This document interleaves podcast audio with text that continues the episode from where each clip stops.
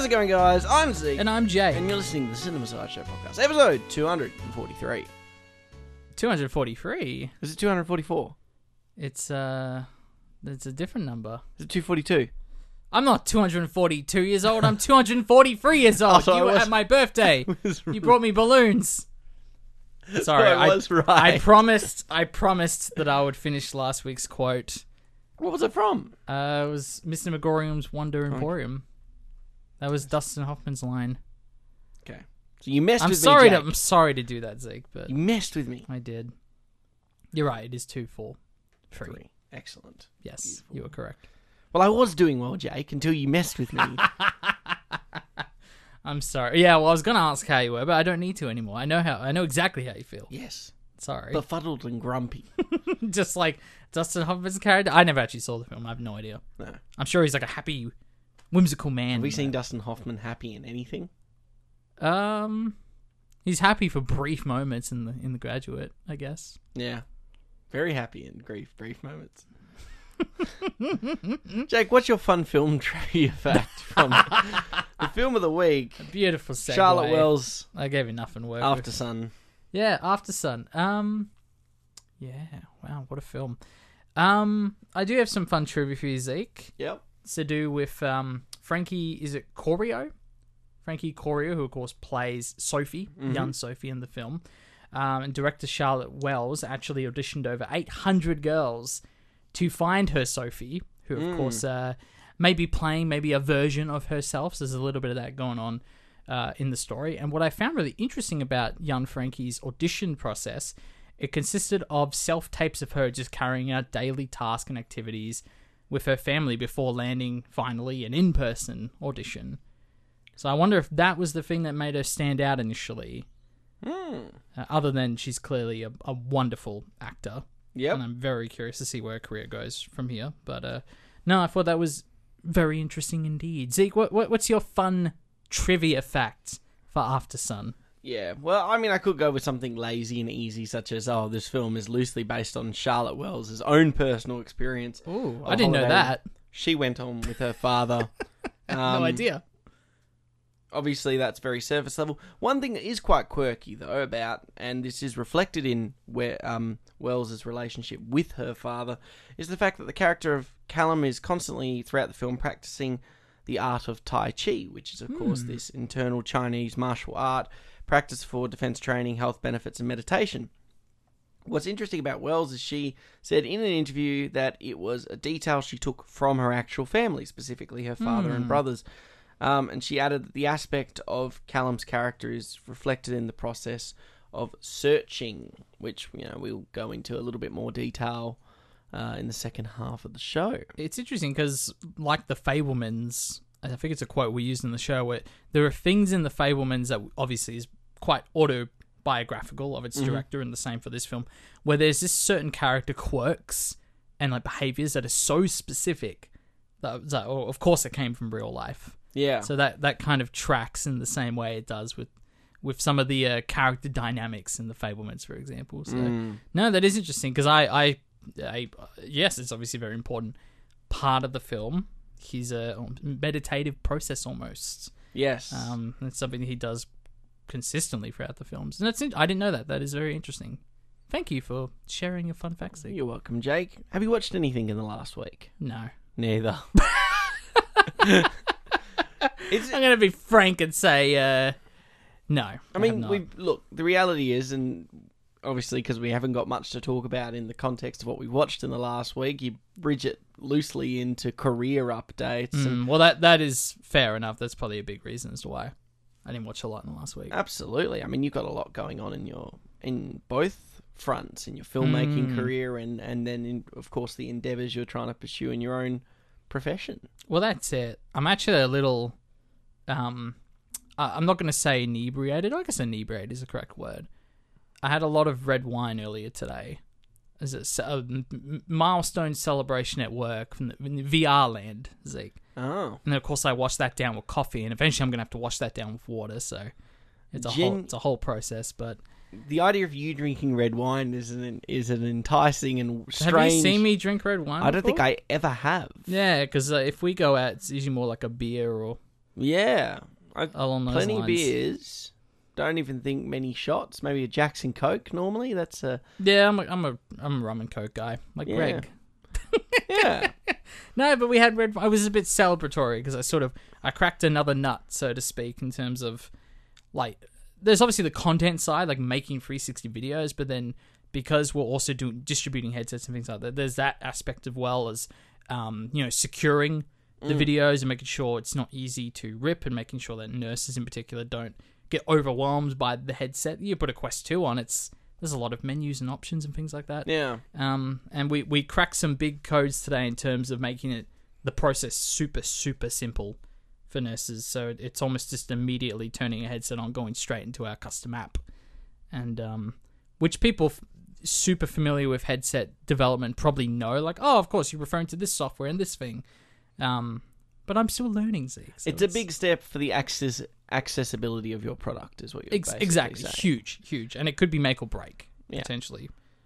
So that's So- a big thing. It's a big thing. And and what's exciting last week is that we two huge things happened for, for Skin and Blister, which is very Yeah. exciting. The we finished the sound, the 5.1 sound mix. It's all Excellent. done as of last Tuesday.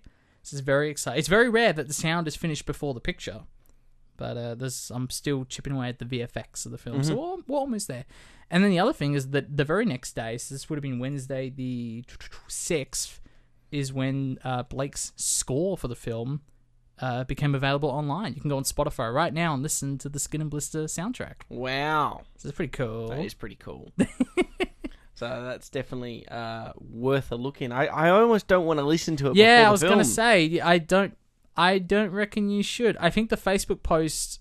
There's the Skin and Blister Facebook page. I think it said something like, you know, if you can't wait, you can go ahead and listen, sort of thing. But I'm- Emphasis on the can't wait. Well, exactly. It, uh, um, we made a point of that. Of well, like it's exciting, but Mm. if you want to watch the film relatively blind, then it's probably worth just waiting that little extra bit of time. Yeah. So we'll see. So, like you said, big milestones from the career front. So it's a huge part of the reason I haven't watched anything in the last week, other than like I, I. So me and Kirsty finished Better Call Saul a few weeks ago yeah. and um, we were trying to figure something to watch the other night. I was like, you know what? Let's put on The Office. I reckon she'll like The Office. So we watched the first few episodes. Tough to get through. Well, what I was the thing that I was sort of debating in my head: do I start with season two or not? Because I know a lot of people that do just jump straight into season two. And I decided let's just start with season one. It's short. It's a very short. It's very short, and I'm still figured of even skipping ahead. I think where we're at now, we could probably just play the last episode where Amy Adams is introduced, which is still so bizarre that she's in the show. yeah. That's amazing. As Um, a psychic, isn't she? She's like a psychic. From memory, yeah. Well, I just rewatched the the Is cruise the episode sister? She's the sister of.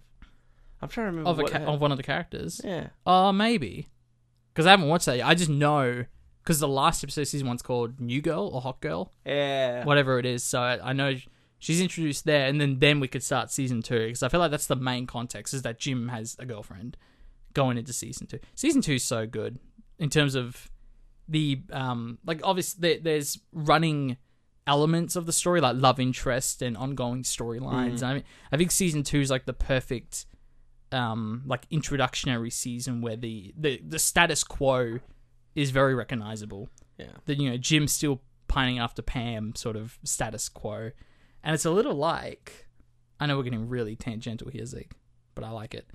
The Potter puppet pals. You know what always bothered me about the Potter puppet pals is I've always wondered what when does that take place? Is it the fifth year of Hogwarts? The sixth? because have you never seen Potter Puppet Pals? I think I might have once, but Yeah, you've probably seen the mysterious ticking noise. yeah. Severus Snape oh Dumbledore. Oh my god, It's the best. No, but okay, so Voldemort's in it. this is. Terrible. He's just a regular character in Potter Puppet. By the way, Potter Puppet Pals is fantastic. It is fantastic. I was it quoted in the office. Is that what? No, no, no, no, no. But wh- what I mean is like when you think of a show like The Office and you Yeah. figure, well, what's the status quo? Is it before or after Jim and Pam get together? That you know those kinds of questions. And for Harry Potter, it's like, well, what's the status quo in Harry Potter? Mm.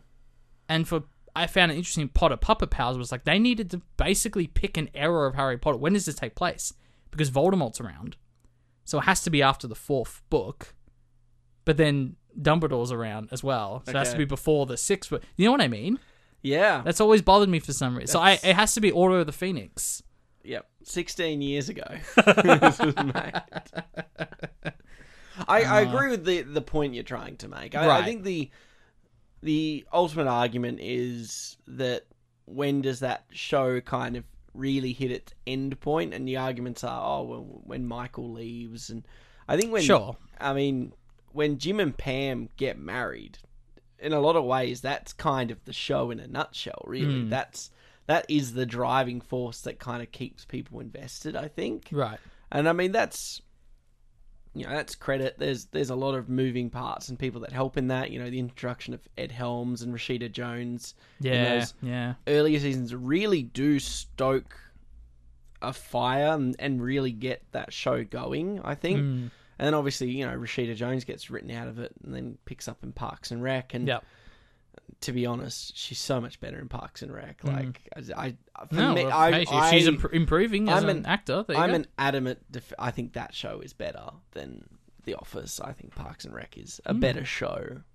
Um, it'd be great one day to ever either have a podcast where compare them or you put something. two because I think those two are the, the two you'd put against each other. Interesting. Yeah. Um, because they've both got the Office format, or the the mockumentary Right, format. gotcha, Sorry, gotcha. Um, that they're worth comparing. There's no point in comparing British Office to American Office. Like it's not the same show, really. Um, I think it's more fair to compare those two. I, I mean, the American comparisons are very clear between the UK and the US. Like, it, it's sort of, it don't Yeah. beat a dead horse sort of Yeah. scenario. But I see what you mean. Yeah, be worth having that conversation. Yeah. But um, no, that, I think that's totally fair. And like you said, great steps forward. I'm coming to the end of my term. I'm getting ready to go on holiday. Oh, thank No, God. there's been a, it's been a very good progressive term, and I'm very excited moving forward. Excellent. Um, in terms of what we can offer and, and provide, and and what we can create is really cool. Um, my kids have been creating in one year. They've been creating like the West, like a cowboy standoff duel sequence. oh, sequence. okay. Cool. Um, so they're playing around with like green screen and gunshots, Mm. and oh, it's just so much fun. Yeah. That raw creativity, and honestly, it's it's. It was one of those things. I was a little apprehensive at first, and I was like, "Oh, I don't know if they're going to like it." They loved it.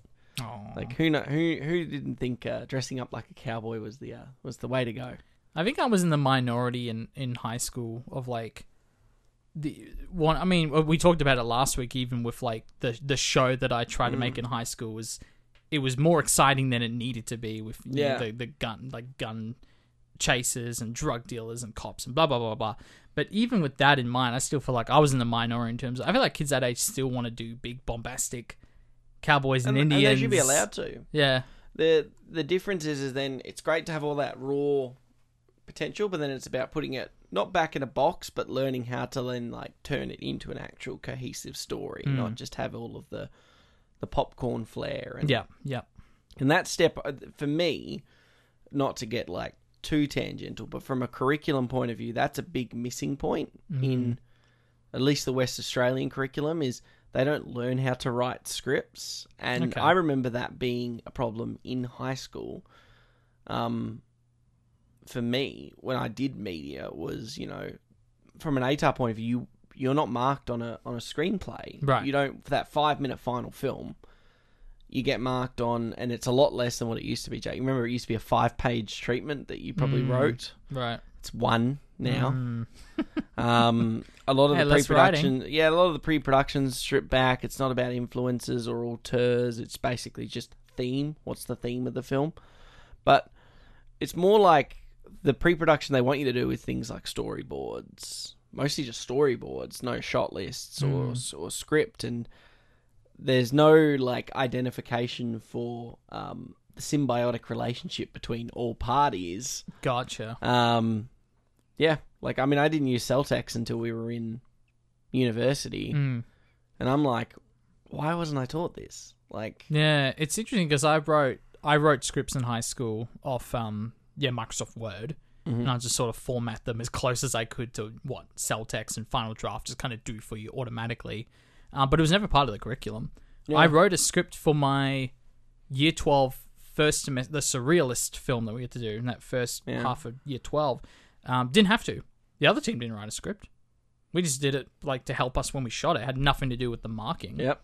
So yeah, it's interesting. And that's the big thing. Is like you want to try and learn. Like, and I'm really hoping pushing forward that that's what we can do. We can create more um, storytellers um, where they can actually plan and produce a film. I think that's my end goal. Is if I can get that across multiple year levels, like the process becoming like ingrained in that by the time that if they start in year nine, by the time they get to year twelve, they're like ready to go. Just and, and a big part of that is just making them just reading scripts, yeah, understanding the format and why it is the way it is. yeah. That could go a huge way. Absolutely agree. But yeah, look, holidays coming up. Definitely looking forward to it. I know you're looking forward to it with with uh, Kirsty. I know. I'm going to Busselton Whoa, in a couple of weeks. so good, Very exciting. so good. Well, then I guess it's time for us to move into our film of the week. But Jake, what are we watching? This week in the show, Zeke, we're watching Aftersun.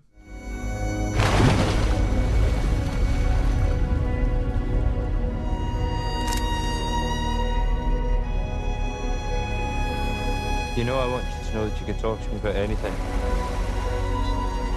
I've done it all, and you can too.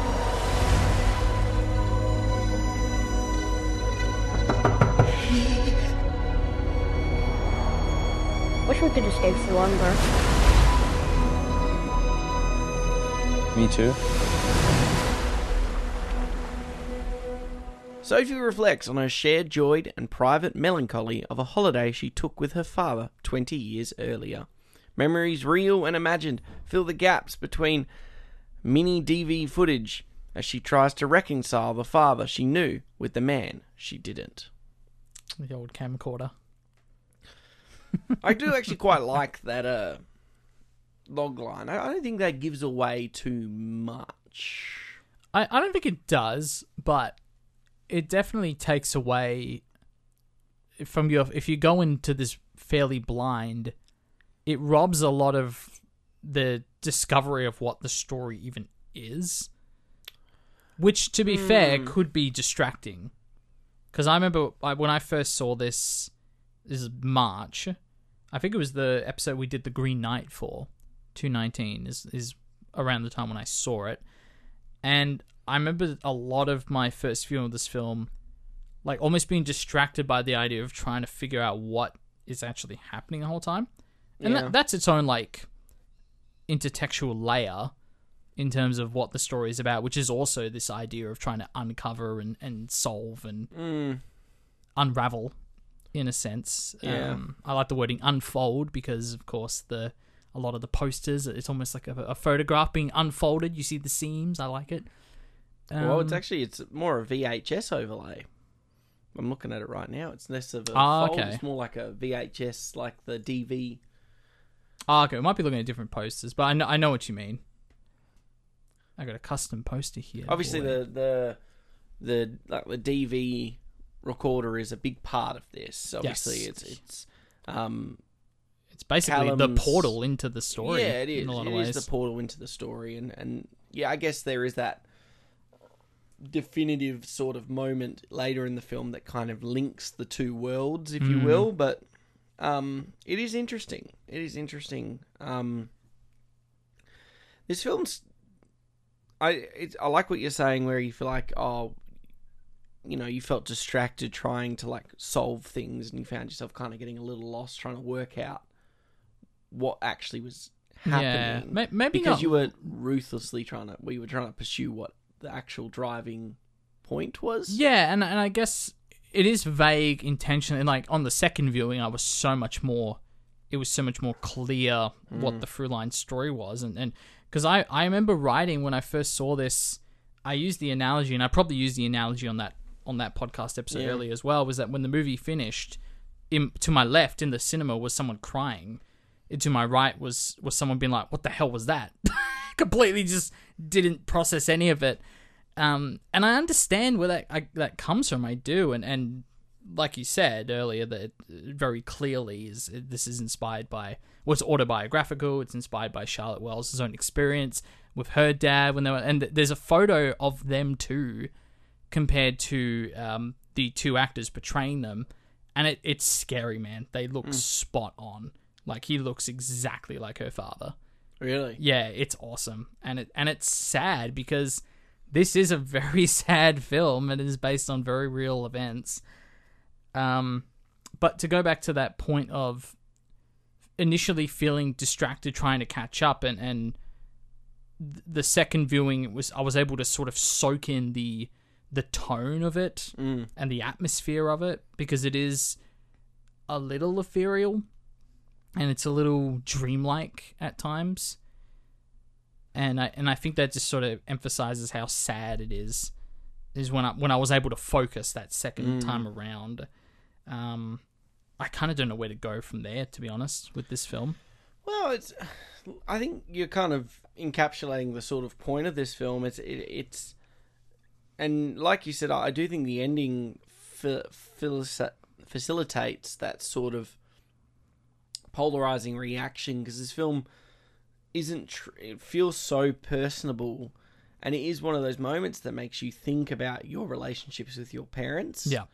Um, particularly if your parents have got some form of like mental um, health issues and, and, and well-being issues and and particularly putting that almost that weight that it seemingly Sophie in the present is kind of putting on herself as she Mhm. recollects that final trip she had or the last trip she ever Yeah. or interaction she had had with Callum her dad because that's sort of what is I think the the driving purpose of the film is we're really seeing this not lackluster trip. There's nothing inherently wrong with it. It really is just a getaway with between a, a father and a and a daughter Mm. In which there is minimal conflict. Like there's no big argument. There's Mm. no I hate yous. There's a there There's is no big revelation. no. It there- never builds anything specifically. yeah, there's no crescendo. You know, we're not. It's a.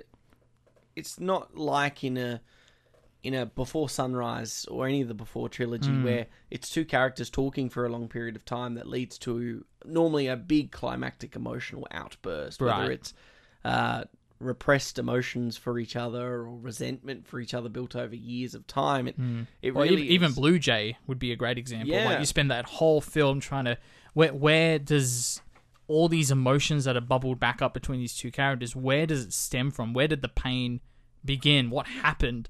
And there is a big explosive explanation for all of it. And that doesn't exist in this film at all. Mm. No, it it it takes its time, and it really is just the the child's perspective for the most part. I Mm. mean, we do alternate we do alternate points of view between Callum and Sophie. Yep. Over the course of the film, of course, there are scenes that are very clearly left in Callum's perspective that are there for the viewer to see what's going on under the surface of, Mm. of Callum, particularly. Um, but for the most part, it, this is a film about Sophie's perspective of that trip Yeah. and trying to sort of fill in the gaps where things happened. Um, it's a trip that has, you know, residing personal emotions for her. It's her first experience, you know, like kissing a boy and probably Mm. discovering that's not really for her, as Yeah. we, we see in the later parts of the film when she's in a, a same sex relationship and assumably has a baby I heard the baby, in, yeah. in the other room. Mm. So they have a child. Um, you know, and it's this sort of this film that's piecing together that sort of coming of age story in parallel to this story of while she's kind of coming of age and she's starting to discover a bit of her identity who she is already a, a very mature child like she's Yes. not given the fact that her parents are presumably both Callum and her mother are incredibly young Mm. um, by must have had her at 17, 18 years old Mhm. because Callum's 30 in this film. Yeah. Sophie's assumably 12. I think it's 11, yeah. So very young parents. Yeah. I mean, there's even that line where he gets They think they're brother and sister. Yeah. Yeah. And I think that there's a lot going on in that film in, ter- in the film trying to like break down sort of the rationale behind where you know she sat or where he was at it, it really is a Mhm. discovery to understand where that sickness is coming from and maybe things such as the tai chi that seemed kind of silly at the time Mm. were actually a way of gr- trying attempting to ground this person Yeah, that Um, that's an interesting point as well, and and I think because this film has no big explosive revelation or climax, that you're sort of forced, much like you imagine the adult Sophie is doing by watching these clips, all the little behaviors, and you know what it means to be, uh, you know, dancing on the edge of this sort of tour bus, and you're right, what maybe seems like like a goofy character trait is actually something this person's trying to do to ground themselves mm. to try and help themselves and and it, it obviously doesn't work in the end. But i it, that was my takeaway from the film is like much like the character you know sifting through all the scenes and all these little interactions and like the way that sophie mimics her father or i love the idea of obviously they're in the room with just the one bed and that's established quite early on the fact that she's asleep in the bed and he sort of takes the balcony or the, the smaller bed and that they swap positions by the end of the film. Eventually he's on that bed naked and she swaps into the other bed and like it's all those little gestures those little moments are what we're meant to be looking out for. And and what's so great about the structure of the film i didn't even notice this my first time around is the very opening shot which was which is the mini dv uh, camera footage is that when that pauses, I didn't even notice that you can see part of her shadow reflecting on the top right of the screen. That is like, oh, there's your first hint that we're wa- we're like watching into this portal, into this time Yeah. portal that is the camera, the television. Um, and before the, the whole film essentially rewinds back to the beginning of the trip. Uh, yeah, it's it's it's fascinating and it's bold for a first time director. This is Yeah. an incredibly bold film because it doesn't have a traditional three act structure. I'm sure you could put one together. There's definitely like the low points, the night of the karaoke, for example, you could probably say is like end of act two. Mm. But in terms of we anticipating a big explosive climax, a big explanation of what's happened to her father and why he is the way he is, we don't really get a lot of that. We get maybe hints and we get visual behaviors, but nothing more than that. And it's like we almost share the same sadness and frustration as Sophie would as an adult by the end of the film. Yeah, because it's that, and you know, there's such a powerful. There are such a collection of really powerful shots scattered throughout Mm. the film, but I mean that that that last sequence is so it hits you like a ton of bricks, and Yeah. that's when it really sinks in. Um, obviously, having the this sort of rave like sequence. Mm. Yeah. Um, occurring and being peppered through almost as as chapter bookmarks Right. um, obviously raises questions, and then that gets you know sort of tied up into a bow and kind of makes sense by the end of the film, or at Yeah. least in in my head, my perception of what that is. I don't I don't, I don't want to jump too far ahead. Hmm. Sure, sure. Um, but yeah, like you said, it is this. It's a basically watching this woman in the present day trying to make sense of, assumably, her father's suicide Mm. um, and trying to rash and where we always go is to our last interaction and for a lot of people normally that last interaction is very close to the event Mm. but assumably the the argument is we don't really know when Callum at this point in the timeline did commit suicide we assume it wasn't probably too long after this Yeah, I would imagine it was pretty soon after she left, for example, yeah while she got on the plane. Yeah. and the fact that we're now seeing a, a grown Sophie, a mother Sophie, Mm. Who's um, around the same age at this point? She would be in her early 30s too, by this point in the story.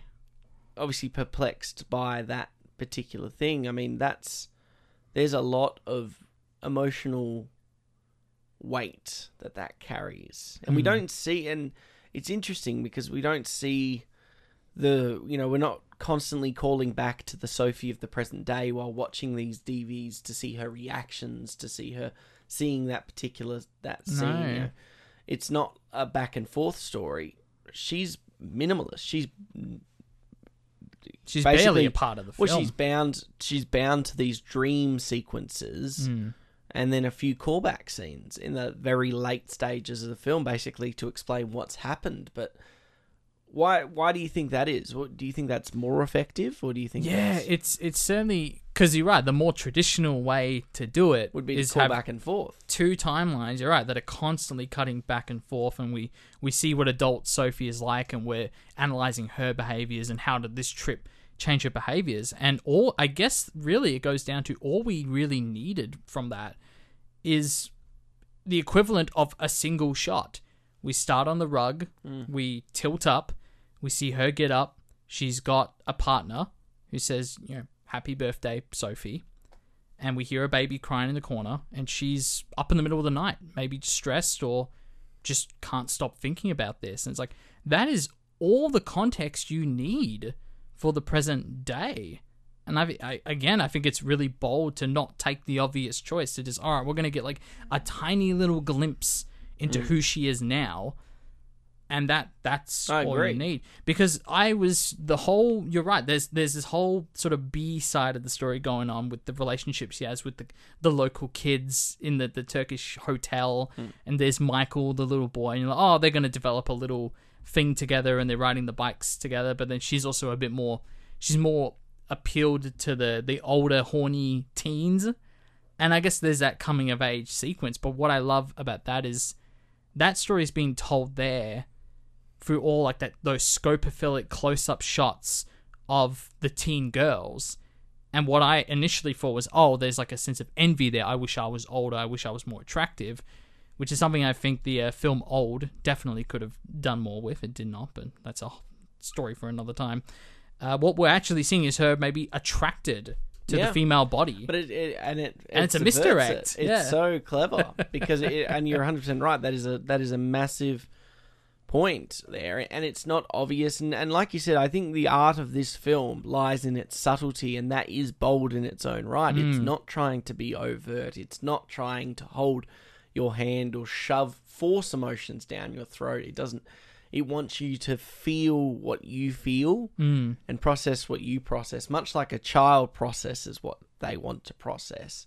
Um, and uh, sort of work it out from there. You're 100% right in those earlier scenes when, you know, she starts hanging out with the teens and they're all obviously, you know, getting up in each other's grills. They jump into the water. Yeah, 100%. That, that perception is, I want to be like an older girl. And we start to see Sophie's, not mannerisms, she doesn't go extreme. This is the other thing, that subtlety. yeah. It's, yeah. it's not like she's like, oh, I don't want to hang out with my dad. I'm too cool now. I'm becoming a teenager. Mm.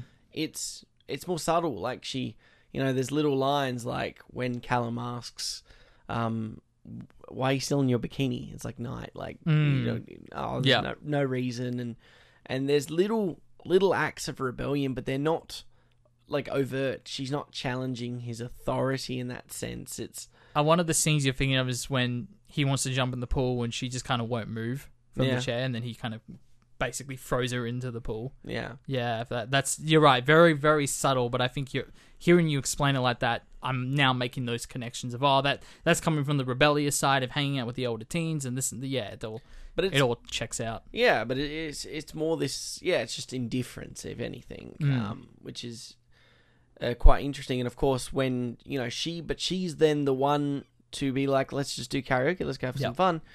And he's the one who acts childish in that situation. He doesn't get up and, and do it, Mm. and and her perception of that is he's just being petty and childish, and Mm. and we have to sit through the whole number.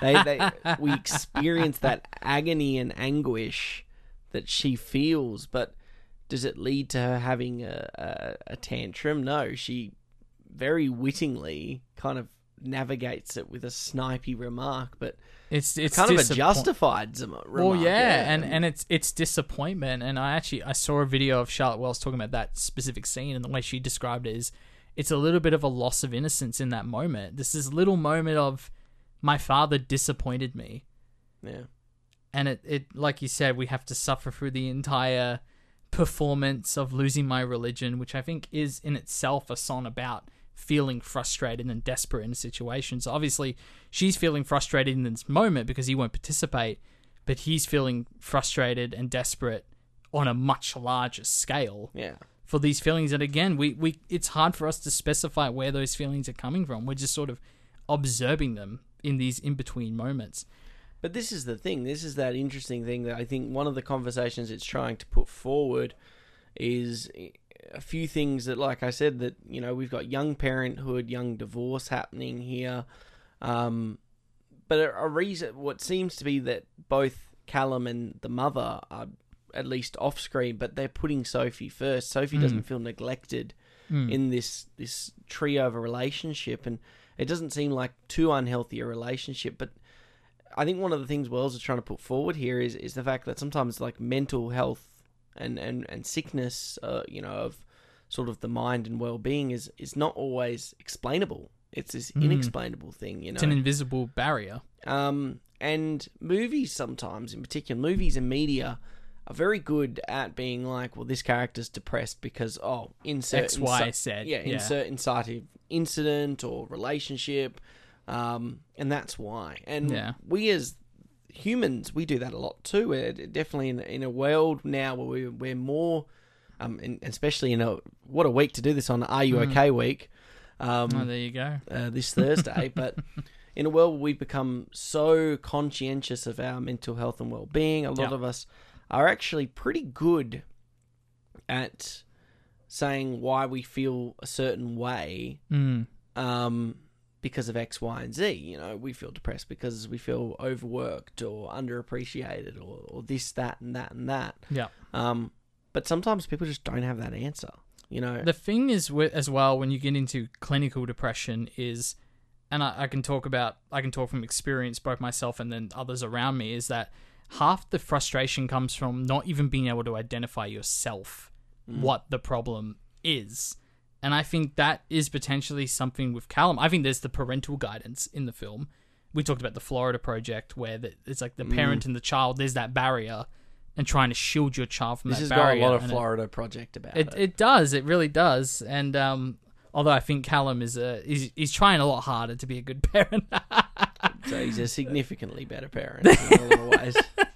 than maybe some of the characters in the Florida Project. But um, not that that I mean that film is is a masterpiece. I feel like, but I and like much like the Florida Project, that that gap sort of is being is disappearing, and I think part of that is after the karaoke, like you said, the sly comment where he talks about karaoke or not karaoke, but um, singing lessons, and she's like, "Well, you can't afford it, so what's the point?"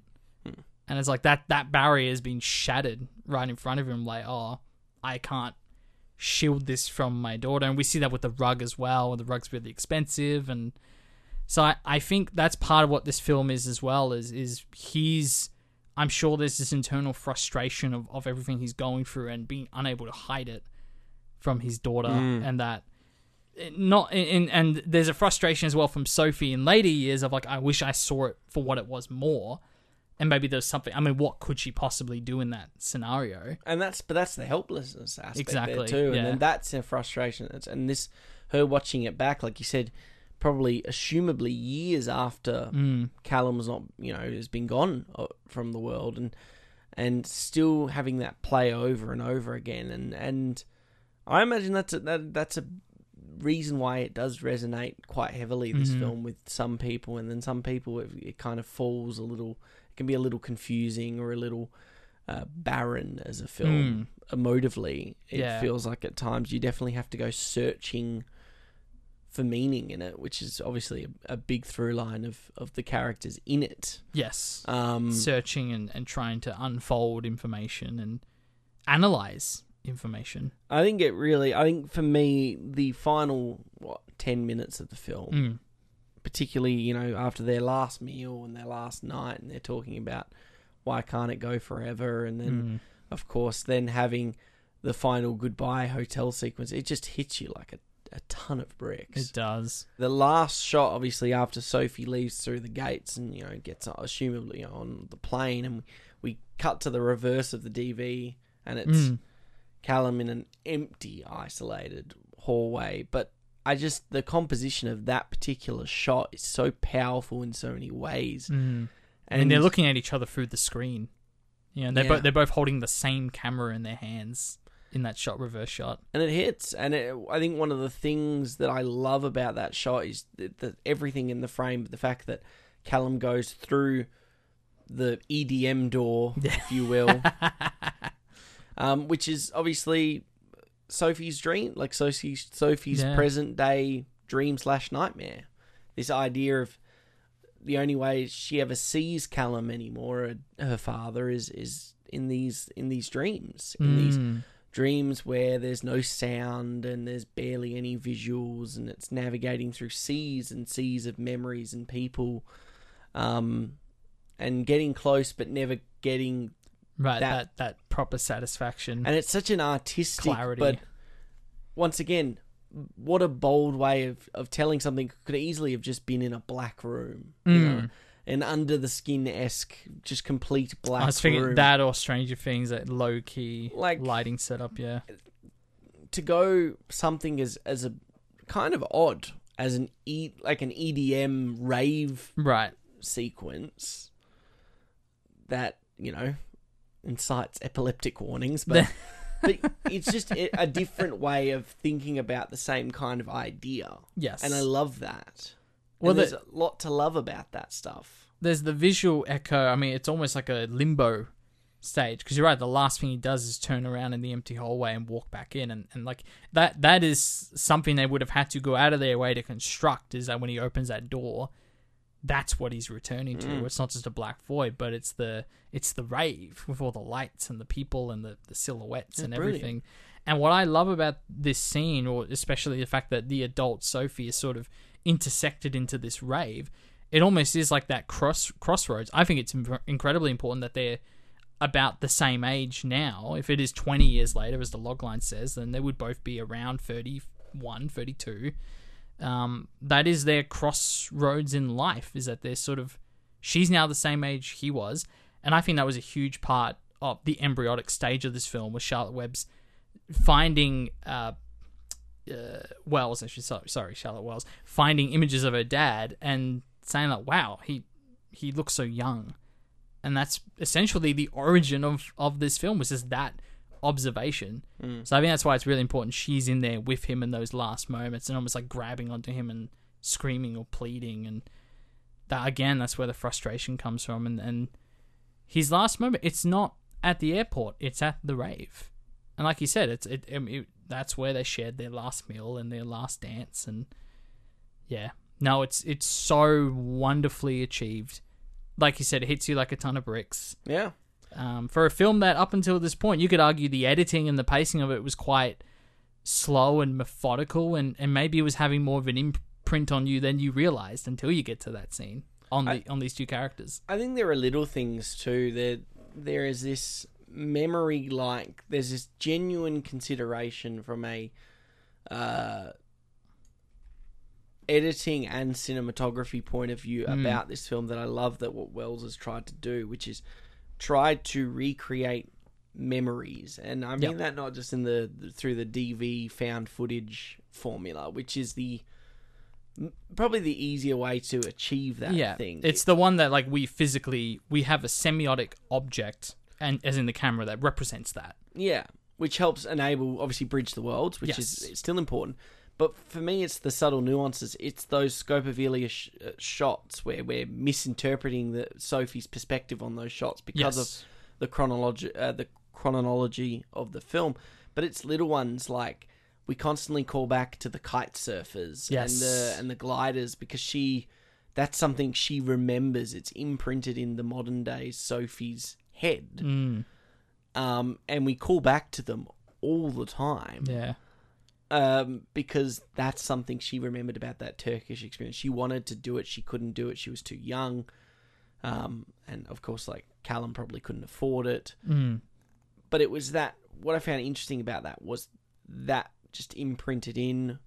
They're little ones, like you said, when she's on the the motorcycle arcade game and she Yeah. leans into what's the boy's name, Michael, Michael, and it like their arms almost touch, and yeah, and it's like a moment that her as a girl has clicked on that moment. Mm, and i think we all as teenagers have those moments those little intimate moments that we Yeah. had with someone and they don't even have to be kissing or anything. It's like now it's like, oh my god, we almost touched hands. yeah, yeah, it's like that, that weird moment of oh what if is happening here And those, it's that thing where you know, and it's in the tagline, you know, memories burn. Mm. It's like that's the point. Is it's it's meant to sit in your head, and I, I find it so fascinating. It's like the moment when she actually kisses Michael, and we immediately pan over, and her eyes are darting to the water, like she's just Yeah, and I think we're, we're getting the reflection of the roof where the teens are knocking on the glass. Yeah. From yeah, yeah. So it's almost like that detail was more important than the the kiss itself. Yeah, because it's almost yeah, it is that perception. So, um, it's a it's a film that at first, yeah, it's one of those films you have to give time because I think there aren't many films in recent memory I think that pay off in the last ten minutes. I think than this one does. Right. But it's a it's a film that it's a very reflective film. You know, it Mm. ref, it's reflecting. It's personal. It'll resonate. It's it's kind of like things like the the introduction to Up, or even the through line story of Up. I think that emotional weight Yeah. hits harder for some people. Some it's just a fun, nice film that has some really heavy emotional moments, but Mm. for some people that film hits Yeah. hard. It's got that Um, that essence where it's like, yeah, there are certain people that this film was made for me, Mm. and and I remember thinking this when I first saw it, and I still think it now. Where on earth does Charlotte Wells go from here? Like, not even just in terms of her first film being like just a smash critical hit, Mm. um, not necessarily commercial. I don't know how the film did monetarily. I know like A24 and MUBI um, distributed it respectively, but in terms of as an artist, as a filmmaker, like how can you possibly go forward from here? I think it's the same thing as a, you know we, we have the same conversation about Shannon Murphy when Babyteeth dropped. Sure, yeah, You know, obviously this one's got you know probably a little bit more critical acclaim internationally, but I would Mm. say Babyteeth, you know, here obviously here in Australia, it's like where do you go from from there? I mean, that film I think has the same sort of emotional weight, different perspectives. interesting, yeah, Um, but it's interesting because you you ask that self, where do you go from here? I think it's kind of the same as the Duplassers, or okay, who who clearly have these heavily emotional films that good filmmakers will find somewhere to go. I th- I think it's it's interesting because you could even ask the father. I mean, the son was not nearly as well received. Do you try and push us far away from this type of storytelling for your second Mm. project? Do you um, even last week, you know, we, we, we're doing Hounds of Love, um, and you know, yeah, that's a good point. Ben Young tried Do you, to you go big and go big, and it didn't really work. And so, where do you where do you go from here? Is the big uh, the big question. I could see.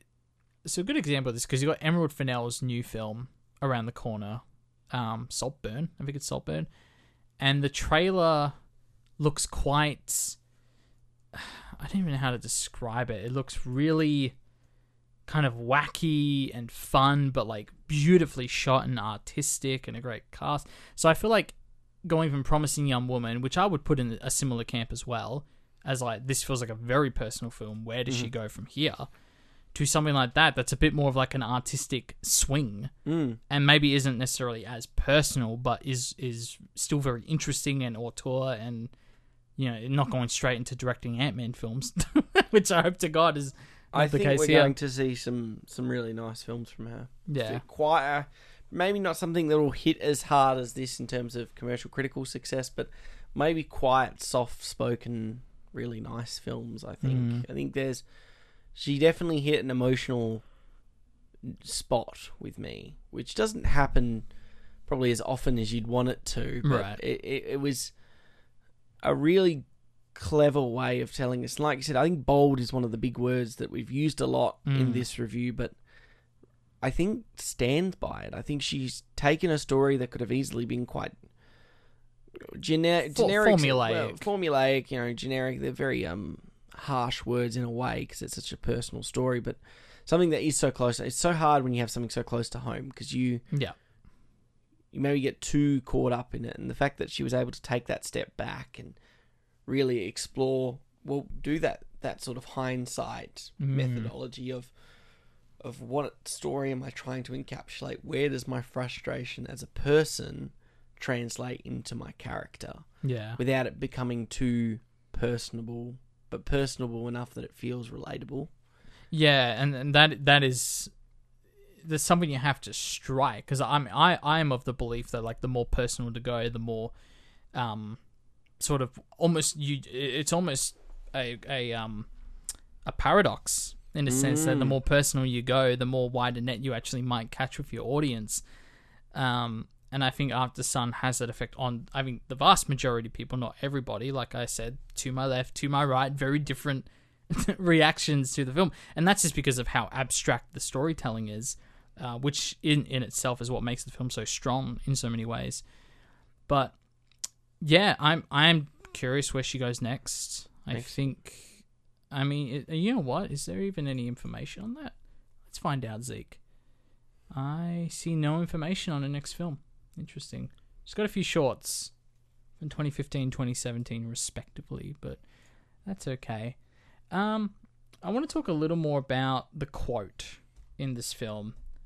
This it's an extended quote that Sophie has, but it, I feel like it's the thing that most closely ties to the name of the film, Aftersun, and that she talks about how she loves, you know, seeing the sun because she knows that you know when I see it, that someone you know maybe like Callum in another world will see that same sun on the other side of the world, and and the quote is we both we're both underneath the same sky, and I'm trying to sort of decipher what talking about the sun being something that that essentially connects us all Mm. and it's told in such a simplistic childlike way Yeah. and how that correlates to a title like Aftersun i guess like after the fact after that connection is lost yeah i I think I honestly think you've encapsulated exactly what that is. It's weird when it's like it's almost like when you hear that in an essay and you're like, yeah, that's exactly it. Like that's that's like because it is. It's 100 percent it. It's this idea of I mean, after sun, it's like the afterlife, but it's the sun quote put together. Yeah. And, and like you said, that we're all under the same sun. I think you've got the end, you know, the the thesis behind that in the sense that i think if i'm going to connection to disconnection is the main I think that journey you know you can and you can take it that step further you know like you said the the song she is singing is losing my religion. Yes. And you know there's always that sort of link there. And you know it'd be funny if you ever had one of these filmmakers one day like a, a charlotte wells listening to a podcast like this being like that's it was nothing like that. I'm sure it's happened. Um probably has. Um although we did well with our one Nitram one so there we go that's true that's true so we didn't we had some Nitram folks compliment us so that's true So, Charlotte, if you're listening to it, we, we do like your film. We're just guessing everything now. Um, we're just having a wild guess here but uh, it's that thing about losing my religion. It could, you know, obviously link to the fact that there is no uh, divine uh, belief in our characters. We don't th- think that Callum believes in God. We don't think Sophie believes in God. There's that idea that there are only these, like, albeit not scientific, well, scientific but spiritual Mm. links to sort of the earth. The fact that you're right, everyone does see the sun, um, no matter if they're still on the earth or in it or one with it. Um, I guess you could even just, even to take the religious analogy out of it, of just like, well, you're probably buried after yeah, that's that was yeah. yeah. Um, and yeah, I think you've just you've you've pretty much hit the nail on the head there. I think, I think I described this very early on as Charlotte's cinematic diary, and I, I think that's incredibly accurate because, like you said, Mm. it, it extends beyond just the shaky cam, found footage. Um, It's like a web. It's got many different strands and ah, directions. There you go. Did I call no- her Charlotte Webb again? No, Okay, good. that was That's bad. I gotta stop doing that. Um, there's a few scenes I want to talk about, but I, I guess this can kind of uh, perfectly segue us into highlight scenes. Yeah. Uh, what what was your highlight scene? Uh, brackets, plural, and close bracket bracket. Oh my god! I think I need to have that water now. I mentioned earlier. it's very Wash in- down coffee. It's interesting because there's a lot of little bits and bobs. I could easily argue that final sequence at the airport is emotionally, uh, is the emotional discharge we're talking about. Right. So it's the beauty of this film, or at least the boldness of this film, is is the fact that yeah, these characters don't emotionally discharge at each other. Therefore, Mm. the audience goes, "Ah, that was the the bubbles burst, and that's why it's burst." Like I in a, found the moment. like in a Blue Jay or or the Before trilogy, where and we're not saying those are bad, but those are the way we more traditionally Mm, that's the structure we've come to expect now. Um, especially with a two-piece film like even this one, um, or even in Florida Project, there are the bubble does burst, and in, in Mm. a quite abrupt and confronting scene. Yeah. Um, and this film doesn't get that that scene, at least not in the the conventional sense. It gets it in that moment where we have that final sequence in the airport, the Mm. goodbye, basically the final goodbye for both Yep. characters, um, which is very similar to the the sort of way the farewell tackles the same goodbye grief Mm. with Awkwafina driving away. Um, and sort of breaking down, crying. Oh, that still hits. That Yeah. does. Um, You're right. No, it's a shot, reverse shot through a glass pane, and um, two Fantastic. two characters. Yeah, no, robbed. that's a, I didn't even think about that comparison. It's great. robbed. Um, Oh man, didn't she Awkwafina? I think she won the Golden Globe. yeah, but got robbed at the Oscars. Yeah, no, got done dirty. true. Done Um, dirty, done bloody dirty. Um, but yeah, look, it it is quite impactful. I'm gonna go with. I mean, I it's really hard not to like the pressure scene, mainly from an pressure. the pressure Yeah. dance scene where obviously Callum's dancing and trying to convince Sophie to dance, and it's that moment where it almost feels like, at least in that sequence, obviously we start to integrate the the EDM dream sequences, Mm. and the, and the song gets remixed into really putting emphasis on the words Yeah. of Freddie Mercury in that song, which is great editing Mm. in that sequence, but it's it's also almost feels like that is one of the few, if not the only time, it feels like the Sophie of the present day is kind of pressing, On him- intersected in- the story. Yeah. well, trying to almost insert herself into the story, into her younger body, yeah. Trying to treasure that moment, Mm. and it comes across that way because of, you know, she's hugging him, and it feels like that hug goes way longer than probably what it did in the moment. Sure. it felt like in the moment it would have been Sophie being like she go he goes for the hug and like a silly like oh silly dad go over there Yeah. I'm too cool for you right now moment but it has a moment where it holds Mm. and kind of does the EDM blipping And it's kind of between the two of them hugging him, isn't it? and it does and it really has that The moment where yeah it has that moment where it's almost like Sophie's trying to hold that moment in time in the present day yeah. and that that's just amazing editing and storytelling Mm. and a fantastic use of a song that in let's be real a lot of queen songs not cringily used lazily used in a lot of films. fantastic way of saying it Sure. lazily used they're used for the the queen pop moment oh Yep. it's a queen song Gotta They're get that used- needle drop in. you know, like I mean, I don't think "Don't Stop Me Now" has been useful in a movie since Shaun of the Dead. Like, I think that was the last, and that's what seventeen years ago. So it's like, whenever I hear a Queen song, I kind of groan. Like it's like, and I like Queen songs, but they're a bit, they're just too obvious most of the time. I thought they went a bit ham on um, Bohemian Rhapsody with the Queen songs. Yeah, Bohemian Rhapsody, Fat Bottom Girls. Making a joke, yeah. I love Fat Bottom Girls. This is a great song. They're great songs, but they are the most like ugh in a movie. Right. They kind of It feels it feels cheap. It feels like it's trying to get it's trying to win the audience with nostalgia. yeah. Whereas this certainly not the case here. No, the way of isolating and playing with the song to kind of emphasize the the words Mercury saying and even Mm. warp them in in some senses is oh, it was just fantastic sequence. Yeah. Um Like you said, just it hits you like a ton of bricks. yeah. So what about speak. you, Jake? I have a few scenes. I don't know kind of where to go from here. Um, I love.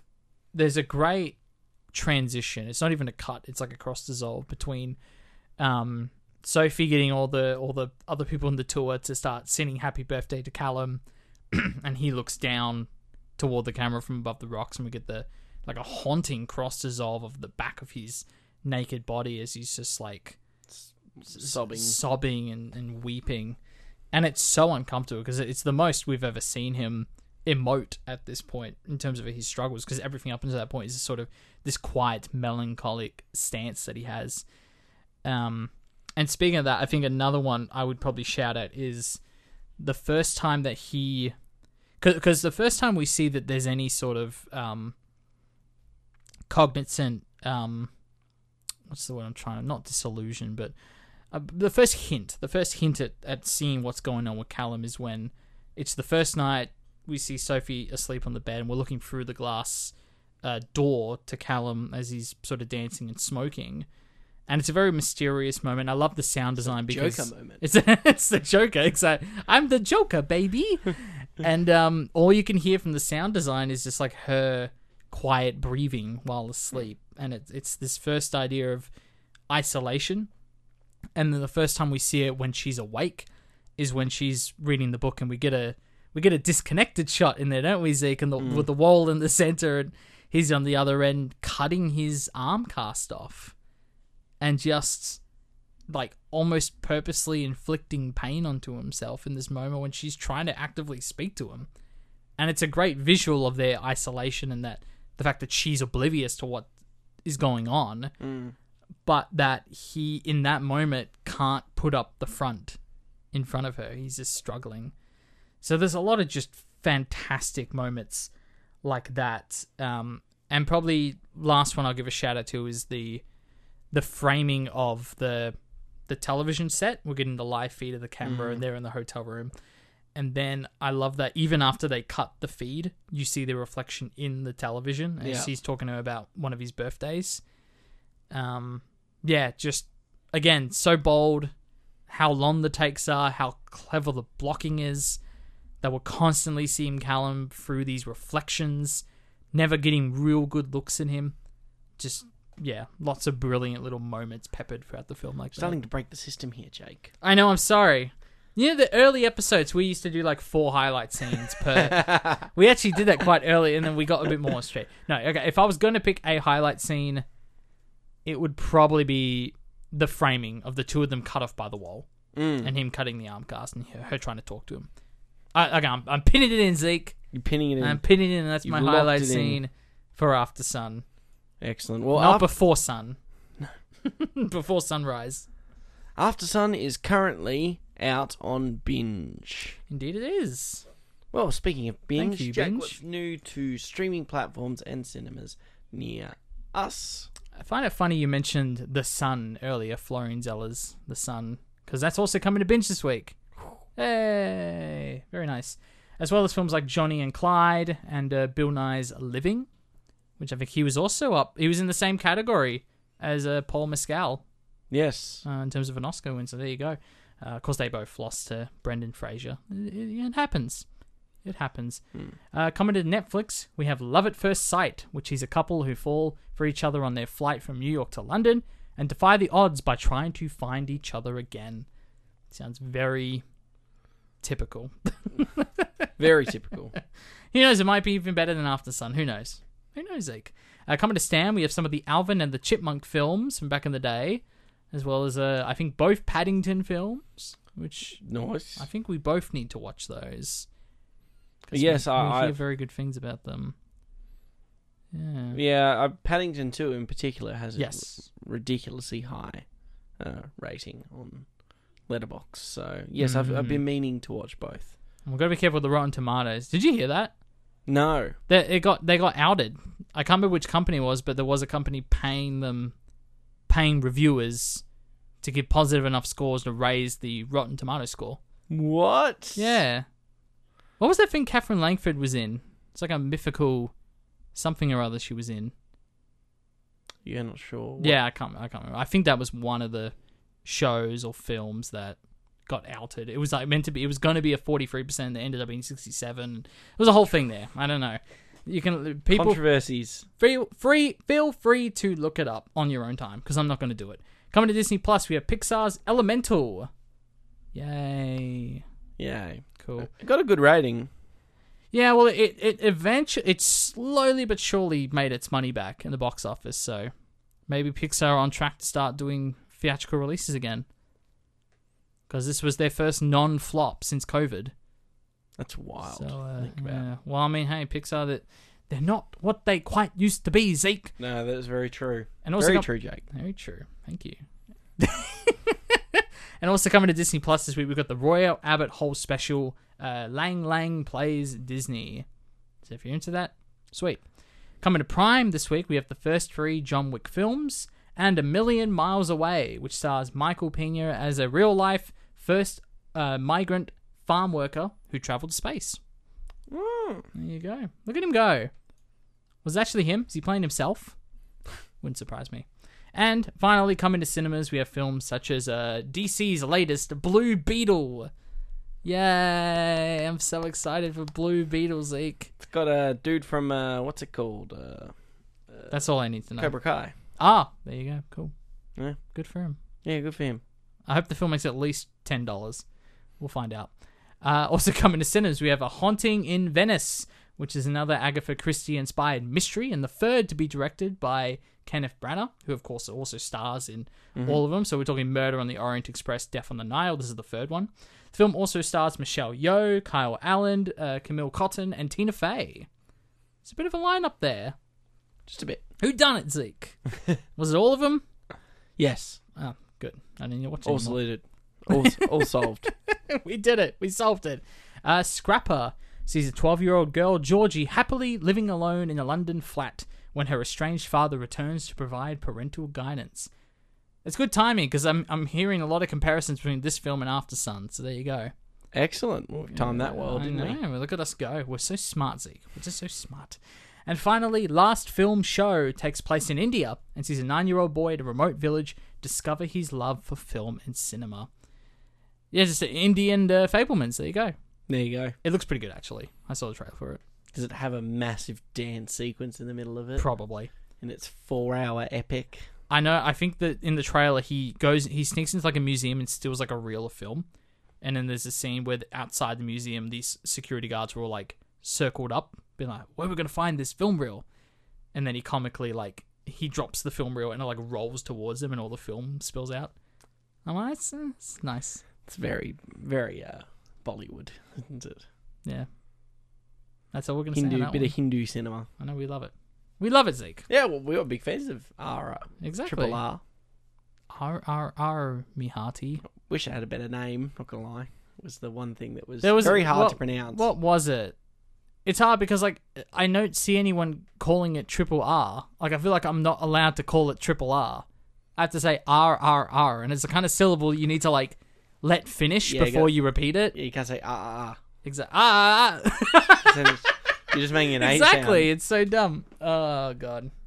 But it's a great film. So that that that's in its favor, Zeke, Yes. which is very good. But that's everything coming to streaming in cinemas this week. Well, we're not going to catch any of those next week on the show, No. Jake. But we are doing a film next week that relates to something that has happened in the film world recently. That is true. Um, we now know the new uh, Golden Lion winner, which is exciting. Our boy Yorgos Lanthimos. I'm so excited for Poor Things. It looks excellent. And Looks it's been wonderful. 240 or 30 something episodes since we've done a Yorgos Lanthimos film. I know it's been a while. I think that it was our first ever guest appearance on the entire show with Jesse Newell, Yeah. who suggested it to us, and I'm glad he did because Dogtooth was a fantastic film. Um, but it, it's kind of shocking that it's the only one of his films we've covered on the show. So we're going to give Yorgos Lanthimos another go around Mm. with film next week. But Jake, what are we watching? Next week in the show, Zeke, we're watching a little old film called The Killing of a Sacred Deer. We, we don't have to worry about nothing. Cause we got the fire and we're burning one hell of a something. They, they're gonna see us from outer space. Yeah, I'm really sorry about Outer Bod. It's nothing serious. up. No, it is. Like we're the stars of the human race, human race. Where did you two go?